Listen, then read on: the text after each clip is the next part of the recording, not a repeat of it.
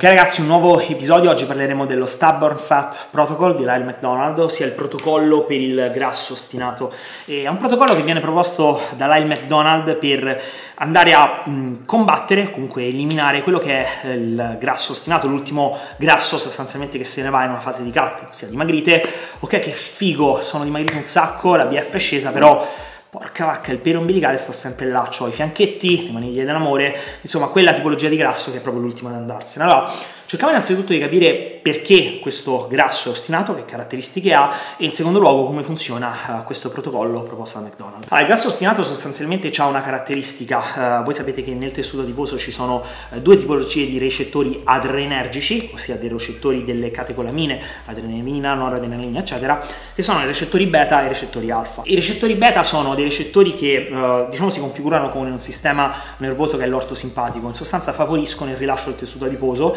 uh, in particolare i beta tre, che sono infatti quelli che vengono sollecitati da beta agonisti selettivi come uh, l'efedrina. Um, per esempio un altro beta agonista è il clenbuterolo, che però è selettivo con i beta due, che sono uh, presenti a livello polmonare. Infatti il clenbuterolo è un farmaco per l'asma. Quindi sostanzialmente quando c'è una cascata di adrenalina, come quando vi allenate molto intensamente, uh, questi ormoni si legano ai recettori beta che favoriscono il rilascio del tessuto adiposo, che entra in circolo e entrando in circolo, considerando l'epoca, l'attività fisica eccetera, uh, viene sostanzialmente i trigliceridi, gli acidi grassi vengono uh, bruciati, vengono utilizzati come substrato energetico. Viceversa ci sono i recettori alfa, che vengono sempre ad essere occupati, quindi attivati sostanzialmente dalle catecolamine. Il problema è che i recettori alfa, in particolare gli alfa due, hanno esattamente l'effetto opposto, ossia impediscono il rilascio del tessuto adiposo. Che cosa vuol dire questo? Che quando c'è questa cascata di adrenalina, eh, parte di questa adrenalina va a, a agganciarsi ai recettori beta che favoriscono questo rilascio del tessuto adiposo, eh, degli acidi grassi liberi quantomeno in torrente ematico. Viceversa vengono attivati pure questi recettori alfa che impediscono di mobilizzare questo grasso. E la caratteristica per l'appunto del tessuto adiposo ostinato è che è molto più prolifico, ci sono molti più recettori alfa, quindi sostanzialmente quando noi dimagriamo abbiamo una cascata di adrenalina, questo favorirà la mobilizzazione di un grasso particolare e invece l'immobilizzazione di un'altra tipologia di grasso. Quindi sostanzialmente McDonald interviene con una tipologia di cardio che è un misto tra cardio HIIT e cardio LISS. Perché questo? Sostanzialmente McDonald ragiona su un fatto, ossia che con l'attività eh, fisica eh, ad alta intensità, quindi il cardio HIIT, ehm, quello che possiamo fare è suscitare una grande botta, soprattutto ormonale, per l'appunto è la tipologia di cardio che in assoluto facilita di più il rilascio di catecolamine, ehm, va a dare questa botta ormonale che è molto favorevole per il rilascio di grasso, ok? Quindi il rilascio di acidi grassi in torrente ematico. Il problema è che vuoi per l'accumulo di acido lattico, vuoi per il fatto che l'attività ad alta intensità, in particolare sopra la soglia anaerobica, utilizza come substrato energetico i carboidrati, l'attività HIIT favorisce l'utilizzo degli acidi grassi ma effettivamente non concretizza il tutto, ossia c'è un quadro ormonale perfetto per mobilizzare gli acidi grassi e poi consumarli, però di fatto questo non avviene. Quindi sostanzialmente l'idea di McDonald è di alternare delle fasi di allenamento HIIT a fasi di riposo in cui diminuisce l'acido lattico e la frequenza cardiaca in generale, a poi fasi di allenamento LISS, quindi steady state a bassa intensità. Questo perché l'idea è favorisco la mobilizzazione del grasso, mi riposo, quindi questi acidi grassi vengono effettivamente rilasciati in torrente ematico e poi con l'attività LISS vado ad ossidarli e bruciarli, perché è un'attività che sta nella soglia, sotto la soglia anaerobica e quindi in fascia lipolitica, la cosiddetta fascia lipolitica, ossia quella fascia in cui il quoziente respiratorio prevede un utilizzo principale di acidi grassi come substrato energetico. Quindi la prima versione del protocollo di McDonald prevede cinque a dieci minuti warm up,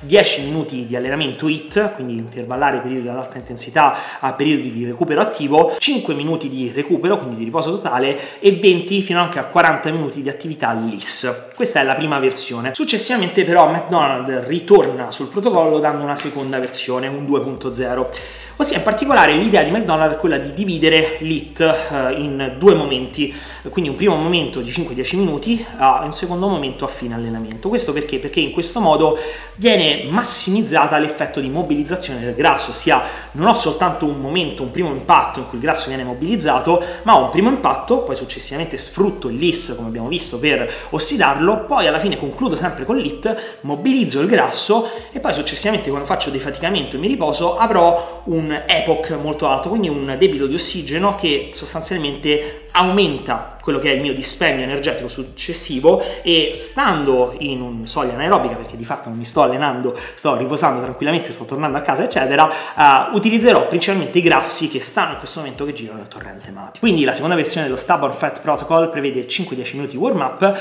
uh, cinque fino ad anche dieci minuti di HIIT, quindi in questo uh, si basa sulla vostra fatica o la vostra tolleranza alla fatica in generale, e in questo caso il HIIT, specifica McDonald, deve essere fatto con scatti molto molto brevi e recuperi attivi un po' più alti, proprio per massimizzare l'intensità e la mobilizzazione del grasso. Sempre cinque minuti di recupero, venti fino anche a quaranta minuti di attività LISS, quindi steady state, e di nuovo cinque minuti di HIIT, in questo caso solo cinque, e specifica McDonald per la fatica che avremo accumulato in tutto il nostro protocollo, eh, gli scatti dovrebbero essere un po' più lunghi e un po' meno intensi. Quindi questa è l'ultima versione proposta da McDonald, e vediamo di capire quali sono le conclusioni e come io personalmente preferisco utilizzare questo protocollo. Allora, partiamo col dire che lo Stubborn Fat Protocol non ha niente di magico, nel senso che non è un protocollo specifico per il tessuto adiposo ostinato. Eh, difatti McDonald suggerisce l'integrazione di tirosina e yohimbina, che come abbiamo visto è un integratore eh, che è antagonista dei recettori alfa due, quindi favorisce la mobilizzazione del grasso ostinato.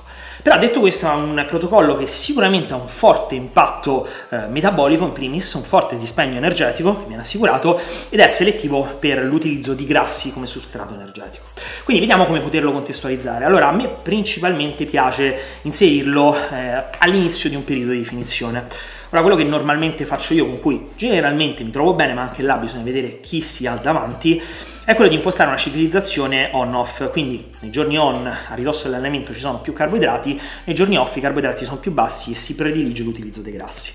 Um, ciclizzazione abbastanza standard, di cui ho già parlato, soprattutto ho spiegato come poterla impostare. Ora, in un giorno off, se voglio aumentare l'output, scelgo di utilizzare questo protocollo, e in particolare mi è comodo all'inizio della fase di definizione per un motivo. In fase di bulk a me piace salire molto con la C G ratio, quindi tenere la C G ratio molto eh, squilibrata nei confronti dei carboidrati.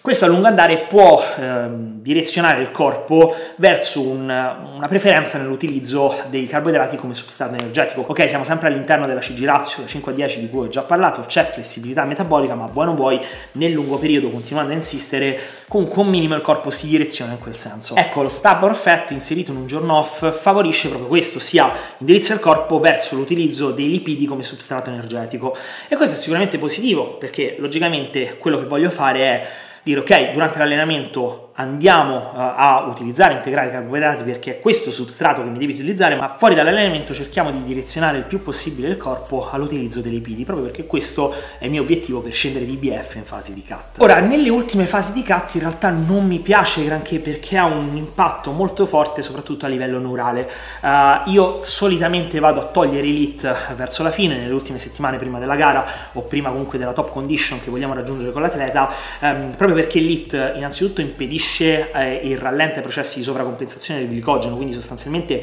si vede gli atleti fanno fatica a riempirsi a livello muscolare quando fanno tanto HIIT, eh, anche se scendono che è una bellezza a livello di B F, eh,